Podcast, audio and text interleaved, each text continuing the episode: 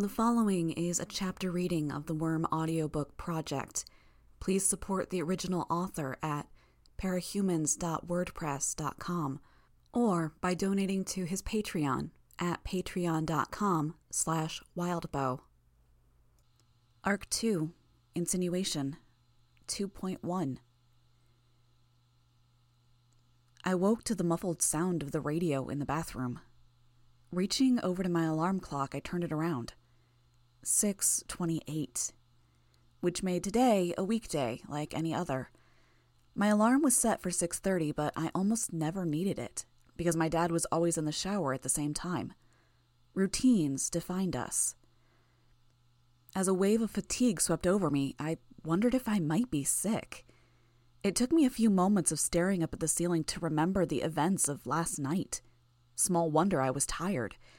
I'd gotten home, snuck inside and gone to bed at close to 3:30, just 3 hours ago. With all that had happened, I hadn't slept those full 3 hours either. I forced myself out of bed. As a slave to my routine, it would be wrong to do otherwise. I made myself change into sweats and walked down to the kitchen sink to wash my face, fighting to keep awake. I was sitting at the kitchen table, pulling on my sneakers, when my dad came downstairs in his bathrobe. My dad is not what you'd call an attractive man. Beanpole thin, weak chin, thinning dark hair that was on the cusp of baldness, big eyes and glasses that magnified those eyes further. As he entered the kitchen, he looked surprised to see me there. That was just the way my dad always looked, constantly bewildered. That, and a little defeated. Good morning, kiddo, he said, entering the kitchen and leaning down to kiss the crown of my head. Hey, Dad. He was already stepping toward the fridge as I replied. He looked over his shoulder. A little glum? Huh? You sound down, he said. I shook my head. Tired. I didn't sleep well. There was the slap of bacon hitting the frying pan. It was sizzling by the time he spoke. You know, you could go back to bed, sleep in for another hour or so. You don't have to go on your run. I smiled. It was equal parts annoying and sweet that my dad hated me running. He worried about my safety and couldn't turn down the chance to drop hints that I should stop, be safer, or join a gym. I wasn't sure he'd worry more or less if I told him about my powers. You know I do, Dad. If I don't go today, it'll be that much harder to make myself get up and do it tomorrow. You've got the, uh. I've got the tube of pepper spray in my pocket, I said. He bobbed his head in acknowledgement. It was only moments later that I realized I didn't have it. The pepper spray was with my costume in the coal chute in the basement. I felt a pang of guilt at realizing I'd lied to my dad. OJ? he asked.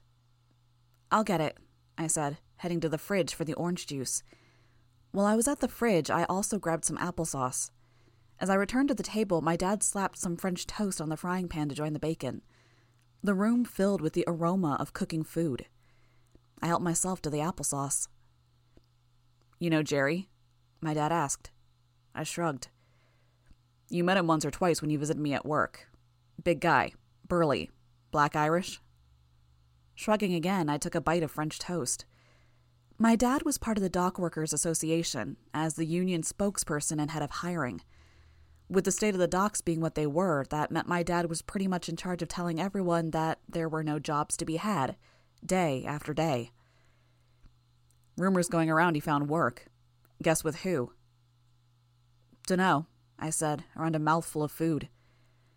He's going to be one of Uber and Leet's henchmen. I raised my eyebrows. Uber and Leet were local supervillains with a video game theme. They were pretty much as incompetent as villains could be while staying out of jail.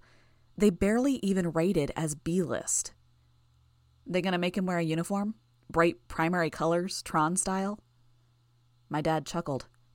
Probably. We're supposed to talk about how the powers thing has influenced our lives in class today. Maybe I'll mention that. We ate in silence for a minute or two. I heard you come in late last night, he said. I just gave him a small nod and took another bite of French toast, even as my heart rate tripled and my mind searched for excuses. Like I said, I finally opened my mouth, looking down at my plate. I just couldn't sleep. I couldn't get my thoughts to settle down. I got out of bed and tried pacing, but it didn't help, so I stepped outside and walked around the neighborhood. I wasn't totally lying.